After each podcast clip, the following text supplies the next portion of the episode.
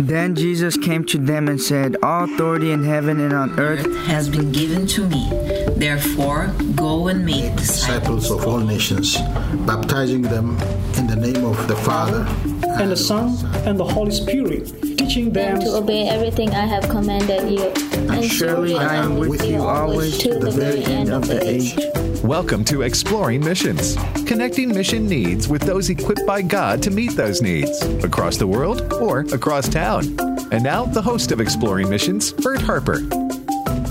On Exploring Missions, we've interviewed a lot of people, and it's like the intro says uh, those that have ministries around the world and those that, you know, gather up uh, shoe boxes full of toys to send somewhere through Operation Christmas Child. But one of my favorite things to do on exploring missions is uh, doing the Bible studies uh, of the what the Bible has to say about missions.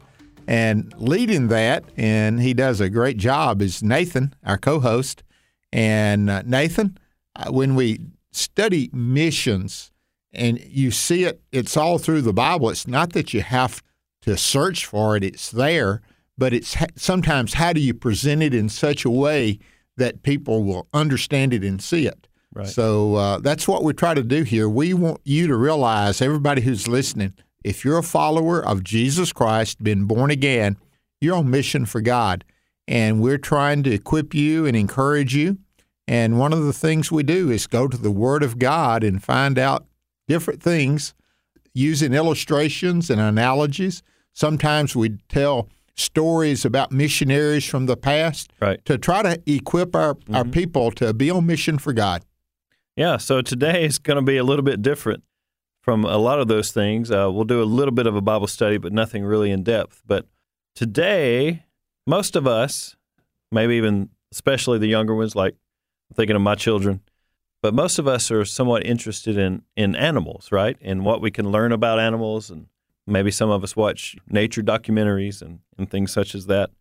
And so I'm no expert in animals whatsoever, but there's a few lessons that we can learn about missions and how to carry it out, best practices of, of mission work. Some things we can learn from some of our, our animal friends. And again, this is actually really not not much of this at all is original to me at all. It's just other people have brought attention to it and I've noticed it. They've taught it to me, so we're just going to put some of it together today and see how it, how it turns out. So we're going to look at a few animals and and see what they teach us. Maybe compare and contrast a few other animals. So the first animal, what what a great animal to start out with, but we're going to talk about a mule. Okay. Oh me. so. uh uh, yeah, that's a great way to start, right? A mule. Stubborn's um, what I always okay, thought. Okay, yeah, stubborn as a mule. Yeah, yeah. Didn't you have a couple of mules well, growing up? When, when I was a little boy, and this is really preschool and first or second grade, there was my dad would plow with mules. Now we didn't farm with them, but he did his garden and truck patch with a mule. Okay. And uh, so I had the privilege one or two times to be behind the mule while it was pulling a plow. I, okay. I didn't do it very well. My dad was helping me, but I did see it, and I have been a part right. of it. Yeah. So I don't know if you've ever ridden a mule, but you'll see. I've, I never have. I've actually ridden a horse, but I've never ridden a mule or a donkey. But I have seen like old westerns and, and TV shows from the past, you know, and the the guy gets on the mule, and when he gets going really fast, that thing will run sideways. Have you noticed that? Yes. That's kind of I don't know why that is. That's kind of funny. Previously, when I lived in Atlanta, working with uh, resettled refugees, one of my good friends, dear friends, that lives there still. Originally, he's from the country of Eritrea. Okay, his name is Yob. And uh, one day, Yob and I were out. We are actually prayer walking together. We were walking around and some of the back streets in, in our little town of Clarkston. And we happened upon this one street that had a fenced in front yard. You don't see that really often, but this this was a large yard with some trees and it was fenced in in the front. And it was uh, in the yard was running around was a donkey. And I thought that was pretty strange in the middle of, you know, here we are in Atlanta and there's this donkey running around in this front yard. Well, Yob, my friend, he really got a kick out of that. He he was he said, This is the first donkey I've seen since being in America. He said, I used to have a donkey. And he would talk about how he would, you know, ride his donkey. He actually used to have a camel, and he'd tell stories about riding a camel too. But we'll save that for another show. Anyway, first thing we want to talk about is about a mule. Is the simple fact, pretty well known, mules can't do one thing. They're useful for a lot of things. They're strong. I think they're pretty smart, probably. They're very helpful and useful. Some people have said the West in the United States, the West would never have been settled without a mule. But one thing mules cannot do is reproduce. Like you've heard that, right? Right, yes. Okay. So a mule is a mix of a, a horse and a donkey. But mules themselves cannot reproduce. So without knowing a whole lot about it, biologically, they're just not capable. Uh, it's really because of the number of chromosomes that, that they have. But anyway, that's that's my really my first point is that as a follower of Jesus, as a disciple of Jesus, we are called to reproduce ourselves. We are called to make disciples, right? Yeah, yeah. So the mark, the primary mark of a disciple is that they make disciples. For a human being, if we were to say a human being is fully mature, what's the primary indicator that someone is fully mature? I'm speaking biologically. Well, the, the ability to reproduce, right? Well, for spiritually speaking, for a follower of Jesus, have we made disciples? Have we reproduced ourselves? Uh, the just the the text that you hear at the introduction of this this show, Matthew 28, 18 through 20. Uh, let me read 19 and 20 again. We're going to see just a few marks of what a disciple is and what a disciple maker is, okay? In verse uh, 19, it says, Go, therefore, and make disciples of all nations, baptizing them in the name of the Father and of the Son and of the Holy Spirit, teaching them to observe everything I've commanded you. All right, so there's four verbs there. And again, if you listen to the show from time to time, you've heard us talk about this, but the primary verb is to make disciples. Okay, that's the commanded verb. So someone that makes disciples does three things in order to carry that out. They go, go where Jesus sends them. They baptize, right, in the name of the Father, Son, and Holy Spirit. And then they teach. They teach the other disciples to obey all the commands of Christ. Now, is there any difference in this text that we can say? Is there any difference in a disciple and a disciple maker? Hmm. I mean, what what would you say? A disciple makes disciples. Yeah, there's really no difference. There's no there? difference. So if you want to make Hmm. disciples, first you must be a disciple. And if you are a disciple, You're You called to make, make disciples. disciples. Exactly. So, what's a lesson we can learn from the mule is simply that we don't need to be like a mule. We don't want to be stubborn, and we don't want to fail to reproduce what God has done in our lives through Jesus. We are disciples who are called, all of us, not just pastors, not just missionaries, not just the professionals or this person or that person with whatever giftings we think all of us that are followers of Jesus are commanded and called to make disciples. Okay. when you say that, Nathan, those words make, it has the idea of investing in. When you make something, right now, while we're taping this, our four grandsons, two of them are yours, and I got two more sons, I got a granddaughter. But one of the things they do, they've been saying, Papa, when are we going to make a tree house? Well, I had to decide where we were going to do it and if we could. And just the other day, we went and brought, purchased the material to do so. Now, I got to do the labor. Now, God's given us everything we need. Right. So that Jesus purchased that. The resources. We got the resources; they're in us.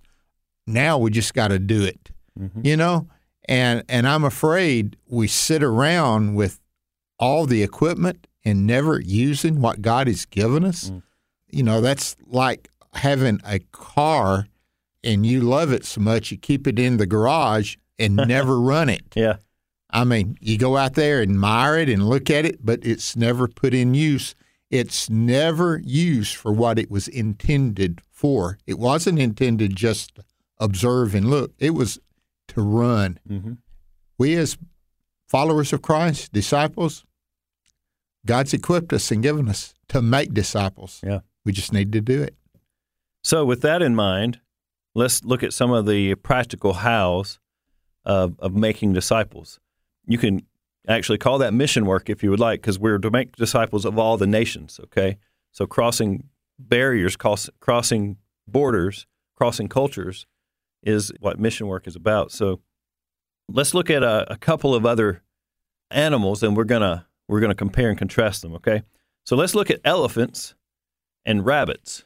Now, some of you already know where I'm going to go with this. But elephants, what's one, the primary thing you notice about an elephant? Well, their size, right? They're Right. huge, they're enormous. But one thing you may not know about elephants is the uh, gestation period for, for a mother elephant to give birth to a baby elephant. It takes 22 months for a baby elephant to be born. Okay, 22 months of pregnancy for that for that mom elephant. It's almost two years. Now, it sort of makes sense because they're so big. You know, they would have a long period of time to develop and grow before they're born. Now, again, if we're called to make disciples, reproduce, um, we're looking at elephants and rabbits, how they reproduce. Elephants definitely a long period of time, slow process. But a rabbit, we know, it doesn't take them long at all. Really, just about a month. You know, about a month, and you have, you know, More rabbits. more rabbits. and the other thing about elephants, they give birth one at a time, one baby elephant at a time. But rabbits can a litter of, of rabbits. I don't know if that's exactly what you would call a group of rabbits that were born, but you know what I'm saying. Several rabbits at one time every month can be born. So if you take a mom elephant and a dad elephant, and then 22 months later, you might have a baby elephant. Well, in that same 22 month period of ra- if you take a mom rabbit and a dad rabbit, you'll have multiple, like 22 generations of rabbits. And in fact, enough rabbits that you'll probably be tired of rabbits. You Right. know, there's so many. So we get the point.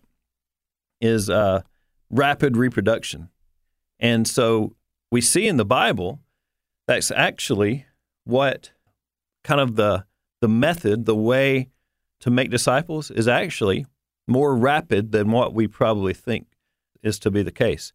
Now, the key to that is two things. One is the message has to be simple enough where you can hear the message one time, respond to it, and decide to follow Jesus.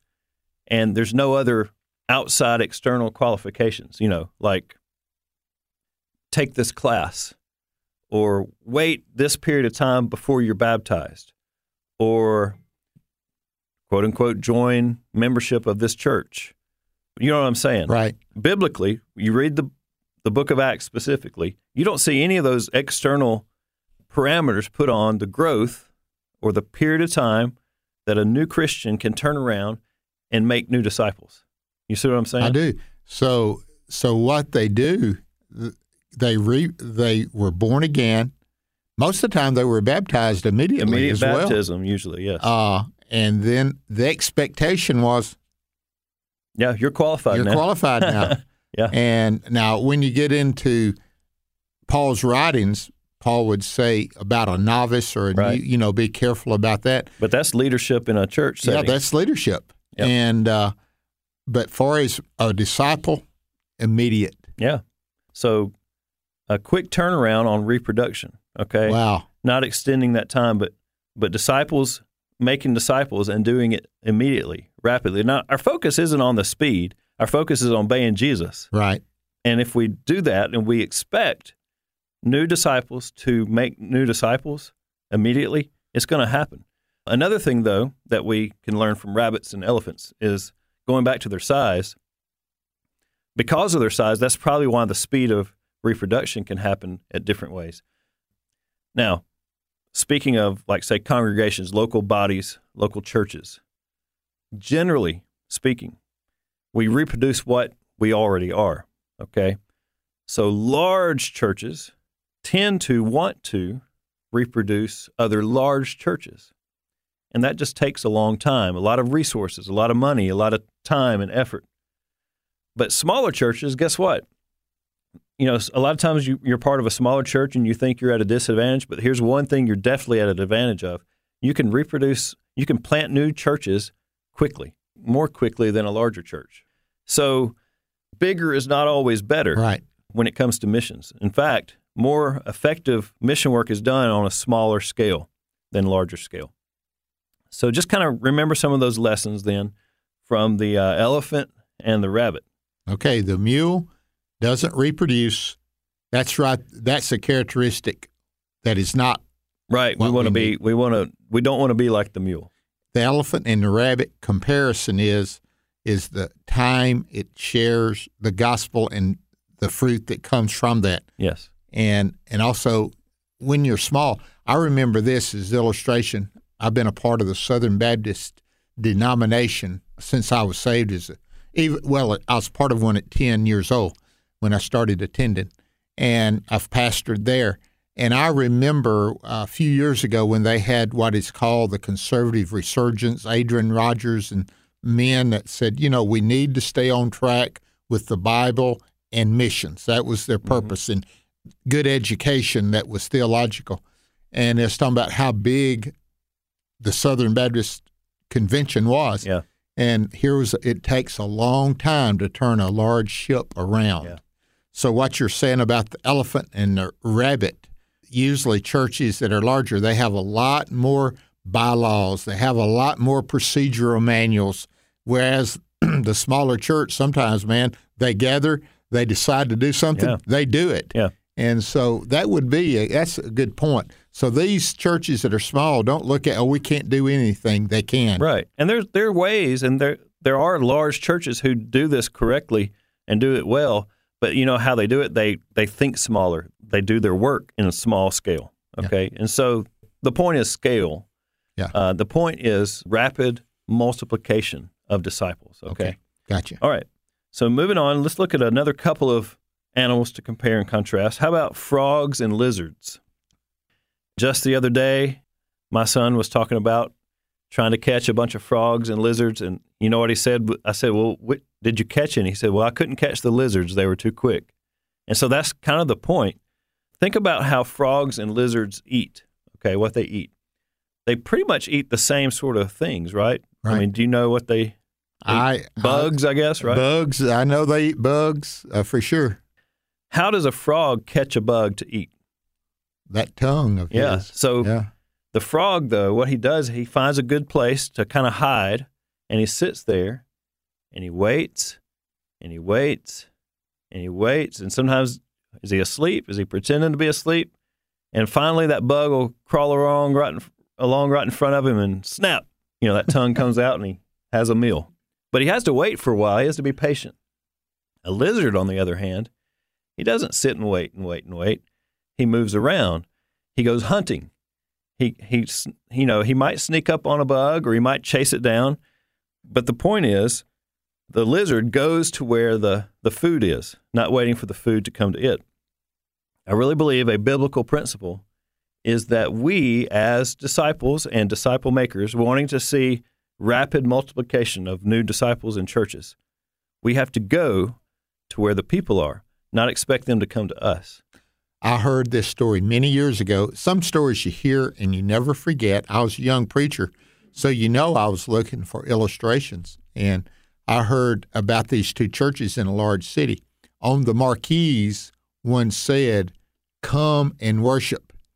The other church said, Go and tell. Yeah. And they said, Which one is really the biblical model? Go and tell Yeah. is a biblical. Yes, we do welcome folks Yes. to come. Don't get yeah, that. You do both, right? You do both. But as we read in, in Matthew, go. Yeah. it, it is. I know it as you go, but you go where the people are. It's That's still where it intentional. It's That's still the point is intentional. being Yes. intentionally intentionally sent. Right. Jesus has intentionally sent the church. And not just the church, but you and I, all of us listening even today, He has sent you somewhere to go and make disciples of all the nations. And that could be across the street, down the road, other side of town, in your workplace, in your school. God has called and sent us. We need to recover the idea of being sent. And that sentness, apostolic, being thrust out into the harvest field. And so we need to be like the lizard and going on the hunt, going to look to see where the people are who need to hear the good news of Jesus instead of just assuming they're going to come to us.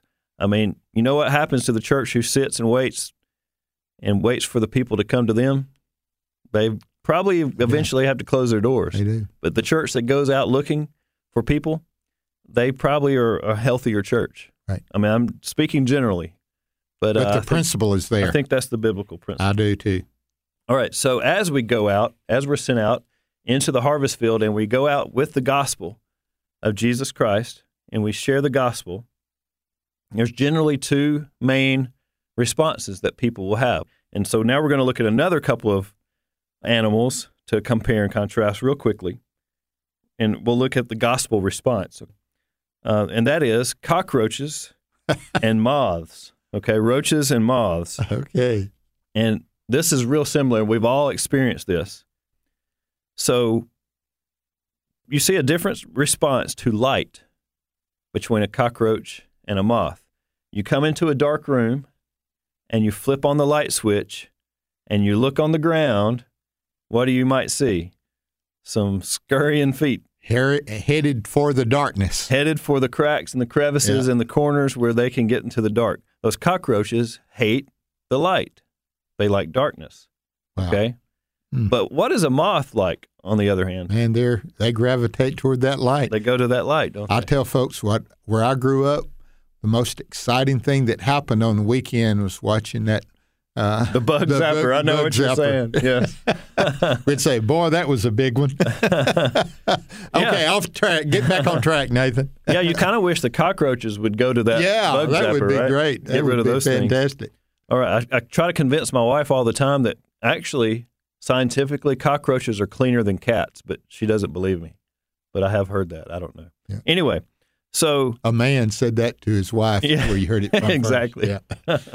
So the main difference in, between a cockroach and a moth that we're talking about is their reaction to light. When we go out and share the gospel, we share the light. We shine the light of Jesus, and we present Jesus to people. We represent him, and people that are prefer the darkness. Guess what? They're going to be. They're going to reject that that invitation. They're going to turn their back on Jesus. They're going to go back into the darkness yeah, that should break our hearts. But guess what? We need to find people that are like the moths that are Attract- attracted to the light. Yes. And there's enough of those. Where, whatever mission field that God has sent you to or will send you to, there are enough people who are like moths, or God wouldn't have sent you there because he, he, his witness doesn't go without any kind of fruit. You know, it's not, it doesn't go out in vain. Right. And so we can look for those people that are responding positively to the gospel of Jesus as we go. And they're all sizes. The moths. I'm amazed at how big some of them are and how small some of them are. But it's still the attraction, and God has used us. And I remember, even as a ten-year-old lost young boy, saved when I was twelve. I, I think what attracted me was to the men, the guys, and the men that I knew were saved was their lack of fear, because fear dominated my life, and I would see that in that, and I said, "Man, I need that." Mm. There's usually an attraction. That light, yeah. let your light so shine before men, and whatever that attraction is, and people are attracted for different things: joy, Yeah. perseverance, strength, but it is the light that draws Amen. them. Yes. So, real quickly, speaking of perseverance, we want to get to the last animal. We're going to talk about wolves. Now, wolves are not tep- typically seen as a positive thing, okay? And I'm going to use it in a in a way that's not 100% positive. But really, real quickly, let me tell you a true story about wolves. Several years ago, wolves Actually, like in the 1930s, wolves were um, basically eradicated from Yellowstone National Park. And they weren't reintroduced into Yellowstone until 65 years later, 1995. Since 1995, as the wolves have been reintroduced in Yellowstone, you know what has happened to Yellowstone National Park because the reintroduction of the wolf? The whole ecosystem of Yellowstone National Park has thrived. What has initially come back are herd, the herds of elk. So before, the wolves would uh, were not there to hunt the elk. The predator was not there to thin out the herd. And so what the elk would do, they would eat all the stands of willow trees. Because the willow trees were gone, the beavers were not able to thrive and build their dams and eat and then clean the rivers. And so all that effect trickled down from the wolf being gone out of the park. Once they reintroduced wolves, the elks herds have actually multiplied but thinned out, and they're moving around now constantly. And so the stands of willow trees are stronger and are growing more fruitful. And so beavers now are all over the park in Yellowstone, makes all the rivers and the streams and the creeks healthy and functional. And so you get the point. Yeah. All right. So what I want to draw a correlation to is wolves are like persecution, they're like problems, they're like suffering, they're like trials and troubles in our lives as we follow Jesus and make disciples of him. We try to get rid of them. We try to do our lives without that those problems and that persecution. But God allows them in our life to bring growth, to bring character, but also to multiply our witness in the world. And so without wolves, we will be unhealthy as a church. Without problems, without persecution, we won't be functional in this mission that God has called us to. So thank God for the wolves that are in our lives, that we can trust Jesus through it all and see Him glorified. Nathan, that is a great analogy, uh, especially the Yellowstone. I, I had heard a little bit about that, but not heard it all the way. So in our lives, there's going to be difficulty. The Bible says you live in a fallen world. Yeah. So if you live in it, you're going to have to deal with it. But He gives us everything we need. And when we're fed and when we're doing it, others are blessed. Yeah, disciples will make disciples. Amen. Thank you for listening to Exploring Missions today on American Family Radio Network. We appreciate you doing that, and we want you to be on mission for God, whether it's across the street or around the world. Uh, and God can use you and let Him use you for His glory. Thank you for listening.